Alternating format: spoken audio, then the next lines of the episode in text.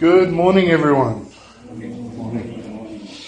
Okay, so Schlanschler used the illustration of being a sports fan and trying to tell others about how great your sports team is. Aren't you thankful that our job as Christians is not like being a Kaizer Chiefs fan? Hey? There's, uh, we can actually tell people that our God is great and it is true. Okay? We don't have to try and convince them that our team is something special when they're not doing so well. No, um, our, our God, of course, is great and glorious, and um, He is worthy of our complete and total praise. Um, a common opinion in the world today, definitely, is that religion would be better if it was more bite-sized, you know? If it was more manageable. If it wasn't so, didn't require so much of a commitment, if it didn't take up so much of your life, if it was something that you could just almost have like a small hobby on the side. And I don't know about you guys, but I find that sometimes this opinion is so clear in the world that even when you're around people and you're interacting with people, you're just aware of the fact that you can very quickly come across as very weird if your commitment to Jesus, the level of your commitment to Jesus comes across clearly. And it can be tempting sometimes to think, okay, let me, let me try and dilute this a little bit. Let me try and make it seem a little bit more normal.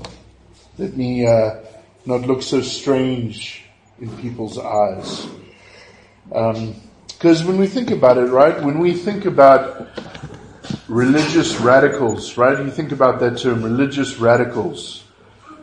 It's not good associations that come to mind, right? You think of terrorists and you think of um, cult people, uh, making people drink funny juice and all sorts of weird stuff. Right? But what I want to tell you very clearly, and we'll see this very clearly as we study the book of Philippians in the weeks and months ahead, is that there is no Christianity apart from all out radical Christianity. Um, but I want to tell you that that's not something to be embarrassed about. Uh, it's not something you need to hide. It's not something you need to be uncomfortable about. In fact, what you'll see is that as we as we look at the Christian at the Christian truth and the Christian life, you'll see that nothing else would make sense, right? If this is true at all, it only makes sense that it would turn our lives upside down, that it would completely reorient us, that it would be something that changes our priorities, changes our perspectives. Something that, you know, if it's, if, if, if we're going to give it any attention at all, it, it, it has to be something that just demands our full commitment. And I want to show you also that that this level of commitment, rather than being something that would rob us of joy is actually something that is the greatest source of joy and true joy, lasting joy, and joy that, that overcomes even the most difficult of circumstances. Put simply, we could say this, Christianity calls for complete and total commitment, and it is well worth it. It calls for complete and total commitment, and it is well worth it. We're going to start today, as already mentioned, going through the book of Philippians. And we're going to take a look at the whole book, section by section. And this approach to preaching is called expository preaching. And um, more specifically, when you work your way through a book, section by section, as considered sequential exposition. Okay, sequential exposition. You you, you move from one passage onto the next, onto the next, onto the next. And it has a number of benefits. And one of those benefits is it helps us to see the argument and message of an entire book of the Bible.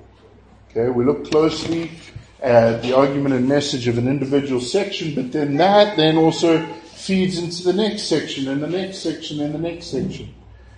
There's arguments being made section by section, but there's a greater argument to the whole book as well, and this helps us see that clearly. Another benefit is that it helps us understand each individual section that little bit better because we've already studied the parts that come before it, right? So we understand the context uh, of, of the verses that we're looking at better. A third benefit is that we see everything God wants us to see. Okay, so in a given week, we might actually be going through a section where the pastor might be thinking to himself, hey, I don't know what I'm going to say when he begins his study, right? Because he looks at these verses and there's nothing that jumps out at him from, that, from those verses and grabs his attention and says, this is worth preaching. But God knows better than we do what we need to hear. Okay? And so there's a certain benefit to just preaching the next thing and trusting that there's something in this text that God has given us that He wants to communicate to us, even if I don't know the value of it before I begin studying it. Okay? Lastly, a big benefit of this approach is that it teaches us how to be better readers of the Bible because that's essentially what we'll be doing week after week. We're basically practicing together how to responsibly read the Bible. We're just reading a section of the book, keeping in mind its preceding context, thinking about what it means, and then thinking about how we should apply it to our lives. Sometimes people think more mystical approaches are the way to read the Bible, but that is not so right? Approaches like just opening up the Bible and reading a verse and, and expecting it to be like God speaking directly to you. Um, that's not the way God intends us to use the Bible. Rather, the Bible is is is written different different sections and different genres, right? So we read from Psalms earlier today, which is basically poems or songs. Philippians is a letter, right? But these different sections, even though in different genres, as we read each particular genre, we read it just the way we would read a poem, just the way we would read a letter. And we understand it according to the same rules that we would approach a poem or a letter ordinarily. It's as simple as the fact that we, that the, the, the truth is there in that text. We read it responsibly, understand the meaning, and then think about how we can apply it to our lives. And as simple as this is, God is supernaturally at work through this. He's supernaturally, he was supernaturally at work uh, through the writers of Scripture when they wrote these these various books of the Bible, and he's supernaturally at work, His Holy Spirit, helping us to understand uh, His truth and to be moved by it and changed by it. Okay?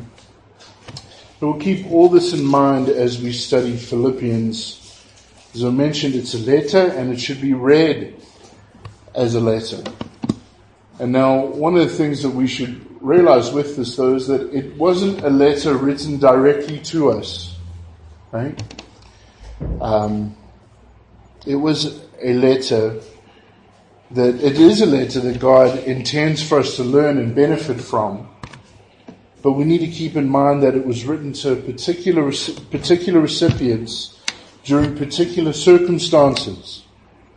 And we need to start by thinking about what the God inspired author of Philippians, it's the Apostle Paul, was saying to his original readers and how he was looking for them to apply what he wrote to them. Only then, once we've understood what he was saying to them and what he wanted them to to do with what he was saying to them, can we properly understand how it should change our lives? Okay? How it can be applied by us today. So what I want us to do today as we begin our study of this book is we want to get an understanding of the background of this letter to help us make sense of it as we work our way through it.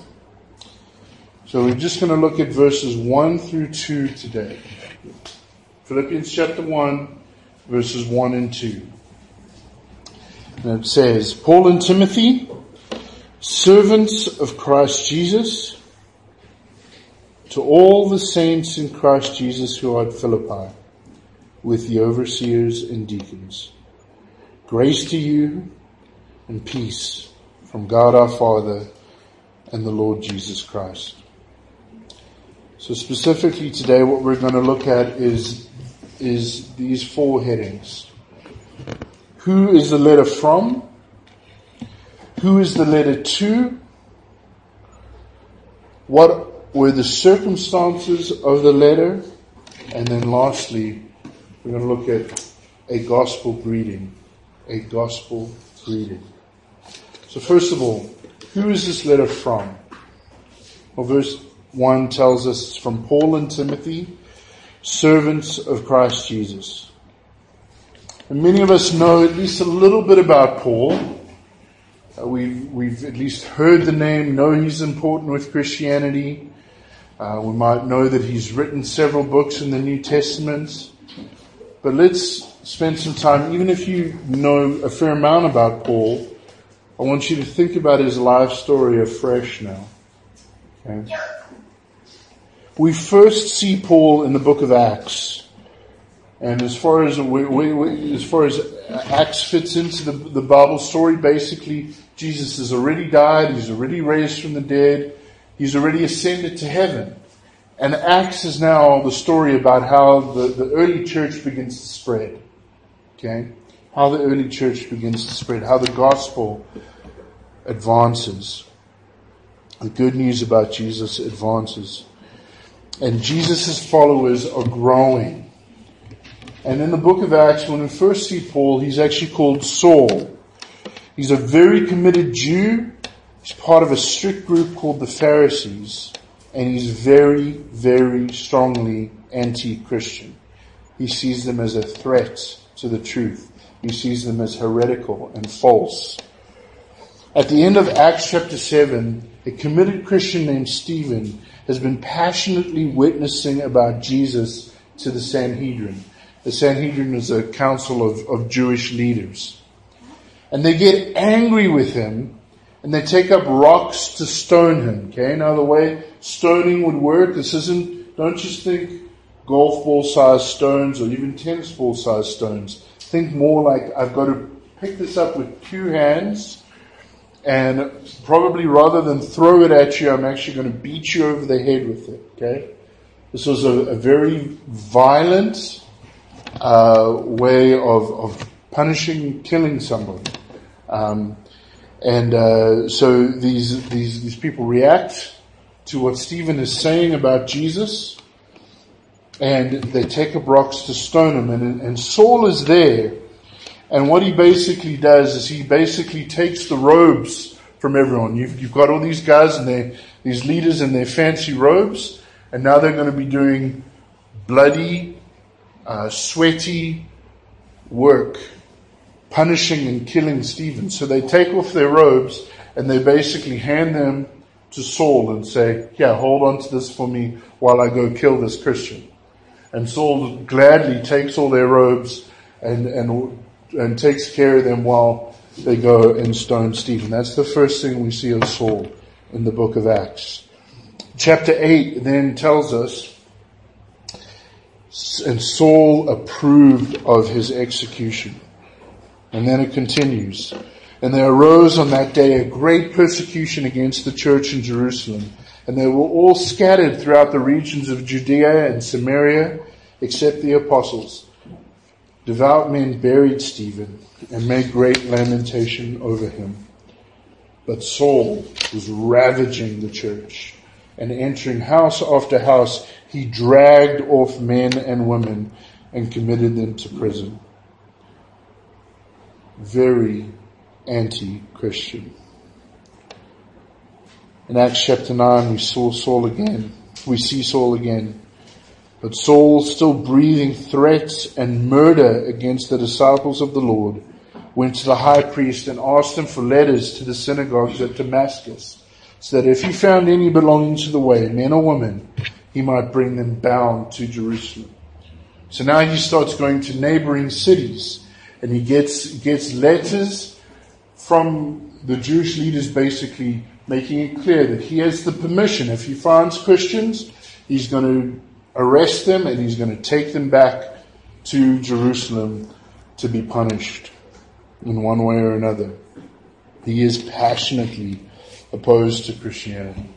But then on his way to Damascus, what happens to Saul? The resurrected Jesus appears to him in a bright light and knocks him to the ground and blinds him for a few days. Saul, Saul, why are you persecuting me? That's what Jesus says to him. Why are you persecuting me? Right? Jesus takes it very personally that Saul is persecuting Christians. He says, Why are you persecuting me? And Saul says, verse 5, Who are you, Lord? And he said, I am Jesus, whom you are persecuting. Down in verse 19 of Acts chapter 9. For some days he was with the disciples at Damascus. This is talking about Saul. And immediately he proclaimed Jesus in the synagogue saying, He is the Son of God. And all who heard him were amazed and said, Is not this the man who made havoc in Jerusalem of those who called upon this name? And has he not come here for the purpose of bringing them bound before the chief priest? What's going on? The guy who came here to arrest Christians is suddenly preaching Christ. Verse 22. But Saul increased all the more in strength, and he confounded the Jews who lived in Damascus by proving that Jesus was the Christ. That's Saul's radical conversion. Okay? That's his radical conversion. And then most of the rest of the book of Acts is taken up with his story. Acts 13 to 28 is all about his ministry. He goes on three long missionary journeys. We're talking multiple years at a time here. Starts many churches. Gets persecuted like crazy for missionary work. He gets stoned. And, and the, the Lord, the, not, he gets stoned. Okay. Sorry.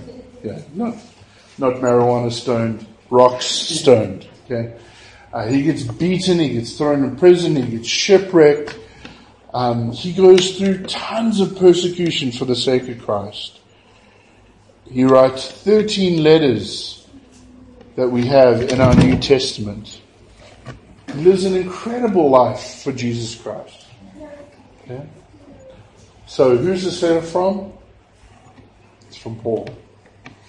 From Paul, this this this man that the Lord's took hold of his life and turned it absolutely upside down. It's also from Timothy. Okay, who's Timothy? Well, about 15 years after Paul's conversion, he met a young man named Timothy. And he met him on his missionary travels in a town called Lystra, which is in modern day Turkey. And Timothy was already a believer. He was a young man well spoken of by the Christians in the area. And what we see in the book of Acts is that Paul invited him to accompany him on his missionary travels. And from that point onwards, Timothy was a faithful co-laborer of, with Paul. And of course, towards the end of Paul's life, we actually have First and Second Timothy written, where now Paul and Timothy are separated from each other, but Paul's writing to Timothy who's pastoring a church and he's giving him some insight in how to, to set things in order and lead that church well. So that's who this letter is from. Paul with Timothy. And they describe themselves as servants of Christ Jesus. Right? That's how they introduce themselves as servants of Christ Jesus. Now, if we think about how I introduced this sermon, I said, you know, there's in this world such a tendency towards thinking, well, if religion's got a place at all, it needs to be manageably sized. It needs to be something that's not all consuming. Well, we're already seeing here in the book of Philippians that that's not the way the Christian life is understood by these men. Right? Jesus isn't a hobby of theirs. He is their Lord and they are his servants. They live for him. They live for him. Who is this letter written to? Well, Philippians tells us it's written to all the saints in Philippi. To all the saints in Philippi. Now, saints is a word most of us are going to know, but some of us might have a very incorrect understanding of it, right? Um, Roman Catholics, various Orthodox churches, they'll talk about saints as being people who are, are, are, are already dead, but people who we, we pray to in some sense, people with some level of, of, of power to bless and protect. Um, that's not a biblical understanding of saints. A biblical understanding of saints, this is, this is a word used to refer to any and all Christians. Okay? Any and all Christians. And what the word means is set apart ones. Okay? Holy ones. You know, even there you might think, okay, holy ones, hang on. Uh, you know, my life, uh, I'm a Christian. I try to live for the Lord. But, uh, you know, I can't describe my life as being holy in every way. Well, here's the main meaning of this word holy, okay? Is an illustration I'm sure some of you have heard, uh, but it's a good one, so I'll use it again. Is that is the illustration of, of fine china, okay? So, in general, when I'm around the house here, if I'm going to get something to drink, I just get a plastic cup and, and I get something to drink, okay? If some of you are coming over, I'm going to offer you a glass. Okay? Um, I don't use that in everyday life because in everyday life I'm likely to break that. Okay? Now, even more so, some people who are fancier people than we are will maybe have some dishes that they only bring out for maybe Christmas or a wedding. It's most of the time it just stays locked away in a cupboard, except for special, special occasions. Okay?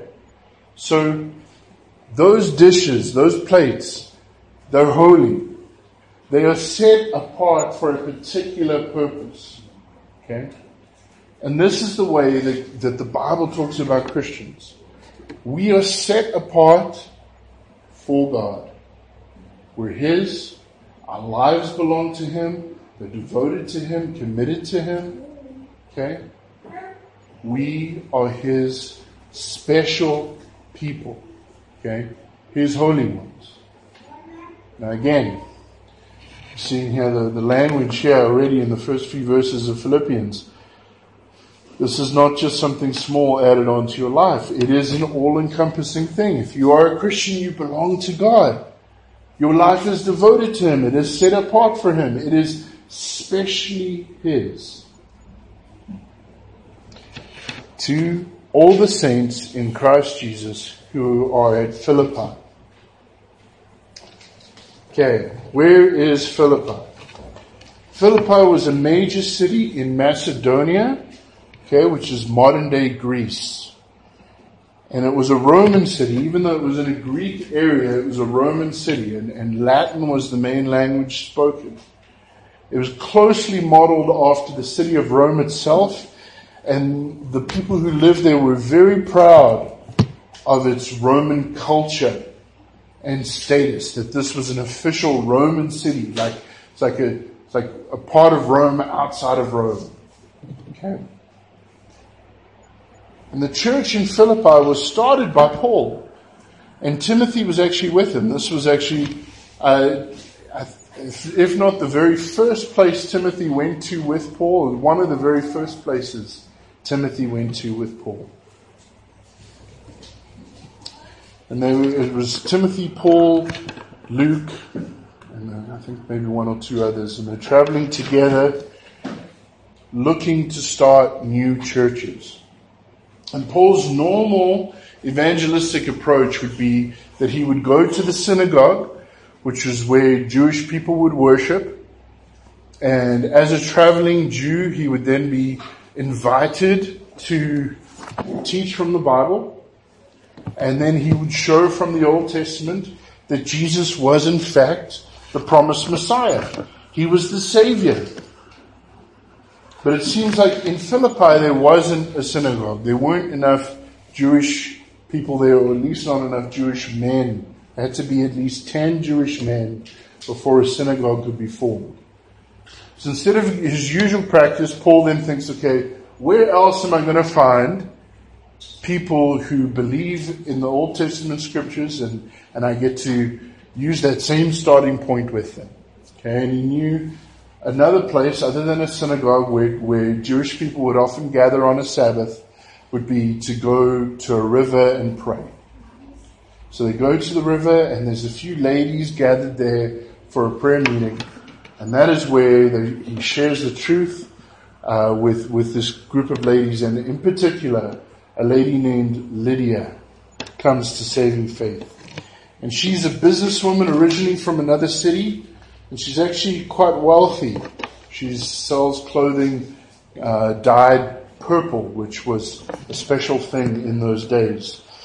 And um, she comes to saving faith, her family comes to saving faith, and it seems that the church begins to meet in her home. Okay. Then they continue going around Philippi preaching, preaching, preaching. And there's a lady, a young lady, a young slave girl who's following them around, basically telling everybody that they are servants of God. Okay? But this lady is actually demon possessed and her owners were using her, they were getting money from her because she was able to do fortune telling, or at least, you know, maybe able to tell them enough things that even though she doesn't actually know the future, it's convincing to people, right? It's convincing to people. And they were making a lot of money from her. But then Paul drives the demon out of her. Okay? And the result is that her owners get really, really mad take Paul and his, and his, and his friends to the authorities, and they get beaten and thrown in prison. Okay? So now in prison we read this. This is in uh, Acts chapter 16, verse 25. It says, About midnight, Paul and Silas were praying and singing hymns to God. They're in prison, they've just been beaten midnight. They're praying and singing hymns to God. And the prisoners were listening to them. And suddenly there was a great earthquake so that the foundations of the prison were shaken. And immediately all the doors were opened and everyone's bonds were unfastened. When the jailer woke and saw that the prison, prison doors were open, he drew his sword and was about to kill himself, supposing that the prisoners had escaped. Right? So now he knows he's in big trouble. Okay? But Paul cried with a loud voice, Do not harm yourself. We are all here. Okay? So rather than running away even though their bonds have been loosed, he says, No, no, no, don't, don't hurt yourself. We're here. And the jailer called for lights and he rushed in. And trembling with fear, he fell down before Paul and Silas. He brought them out and said, Sirs, what must I do to be saved? What must I do to be saved? Obviously, your God has great power. He's freed you, released you, and you in your kindness have not left me to be executed by running away. And they say to him, believe in the Lord Jesus and you will be saved, you and your household. And they spoke the word of the Lord to him and to all who were in his house. And he took them the same hour of the night and he washed their wounds. And he was baptized at once, him and all his family. Then he brought them up into his house and set food before them. And he rejoiced along with the entire household that he had believed in God. So that's the beginning of the Philippian church. Lydia and her household, very possibly this slave girl who'd been delivered from the demon, and now this jailer and his family. In the years that followed, we see that Paul visited this church again on his next missionary journey, and we see that they faithfully supported him and his ministry through financial gifts on multiple occasions, and of course, continued prayer. In fact, uh, we mentioned Lydia was, was a wealthy woman, but most of this church was not wealthy. And we see uh, in Second Corinthians, Paul's talking about what wonderful, generous givers they were, that even though they didn't have much themselves, they wanted the opportunity to give to the ministry to give to the believers in Jerusalem who were experiencing a famine. Okay. So that's who the letter's from, it's who the letter's to. What about when it was written? What was the occasion of the letter? So this is now about 10 years down the road, 10 years after this church has started. Paul is in prison as a result of his ministry activity, and it's not clear to Paul when he'll be released, if ever. In fact, as we see later here in the book of Philippians, as we'll see in the next few weeks, execution even seemed like a very real possibility for Paul. And the Philippian church sent one of their members, a man, named Epaphroditus, to go and visit Paul and encourage him and minister to him and also take him a financial gift because he had to provide for himself in prison. That was, that was the way this worked in the ancient world. Um, most scholars believe that this particular imprisonment was in Rome, okay, which is a full 40 days journey one way. Okay, so Epaphroditus takes his gift from the Philippian church and he travels for 40 days to go and deliver it to Paul. It was a huge investment of time, money, and energy to make that trip. And what ended up happening, whether it was on the way or it was while Epaphroditus was actually there, is that Epaphroditus got very, very sick. Very, very sick. And then the Philippian church heard that he was very, very sick. So now Paul's got this situation where he knows that the church is going to be worried about Epaphroditus because he's so sick. So Paul sends Epaphroditus back once he was well. He sends him back and said, okay, go back and you send this letter with you, and you can at least put everyone at ease to know that you're fine. Okay? That was the situation for this letter. So even though the letter addresses several other things, one of the things it primarily does is it just gives thanks to these Philippians, to, uh, Philippian Christians for how they've cared for Paul uh, in this, this difficult situation. Okay. Lastly, the gospel greeting. The gospel greeting. Verse 2 says, Grace to you and peace from God our Father and the Lord Jesus Christ. Now, this in some ways is similar to typical greetings of the day in a letter, but it's Paul's own special greeting. And he's tweaked some of the the more typical greetings of the day. He's tweaked them and he's made this, this particular greeting his own. And you'll, you'll see pretty much word for word this or close to it again and again in his letters. And it's basically a summary of the gospel, of the good news of Jesus. Because what is grace? Grace is unmerited favor, right? It is kindness that we do not that we did not earn and that we do not deserve. Okay? And what is the, the, the Hebrew understanding of peace? The Hebrew understanding of peace is not just the absence of war, but it's the presence of, of harmony, of blessedness, of flourishing, of everything going as it should, everything working together so that things are as they should be. When God extends grace to us in Jesus, He gives us the opportunity to be forgiven for our sins because of the death Jesus died on the cross to pay the price that we owed, the penalty we owed for our sin. That is grace. It's grace. We do not deserve it. What we deserve is the penalty. The wages of sin is death. That's what we deserve. And we have the opportunity to be forgiven, to be welcomed into God's family, be adopted because of the perfect life that Jesus lived and the death that he died to pay the penalty we owed. That makes peace possible, right? So essentially, here's what Paul wishes everybody. He says, I want you to know peace. And the way that you know peace is through the grace of God. The way to peace is through the grace of God. Peace with God because I'm no longer his enemy. And peace in the fullest sense of the Hebrew understanding of the word. Blessedness and flourishing. Right?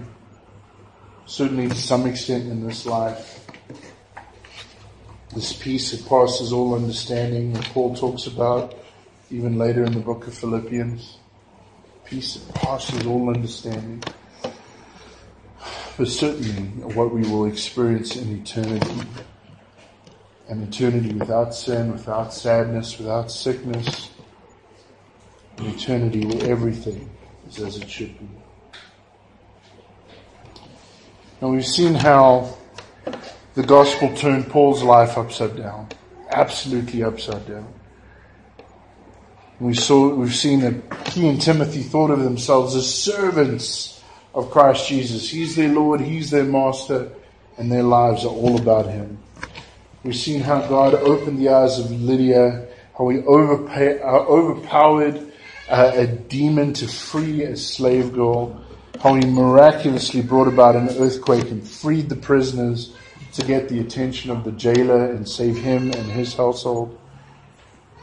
We've seen that Christians are holy, they're set apart completely for Jesus. Okay. Christian life is an all-encompassing thing. Um, honestly, as you as you study the book of Philippians, if you're reading it honestly, you'll be struck again and again and again by wow. The commitment of Paul to Christ and the commitment that he expects of us to Christ. This, this is extreme.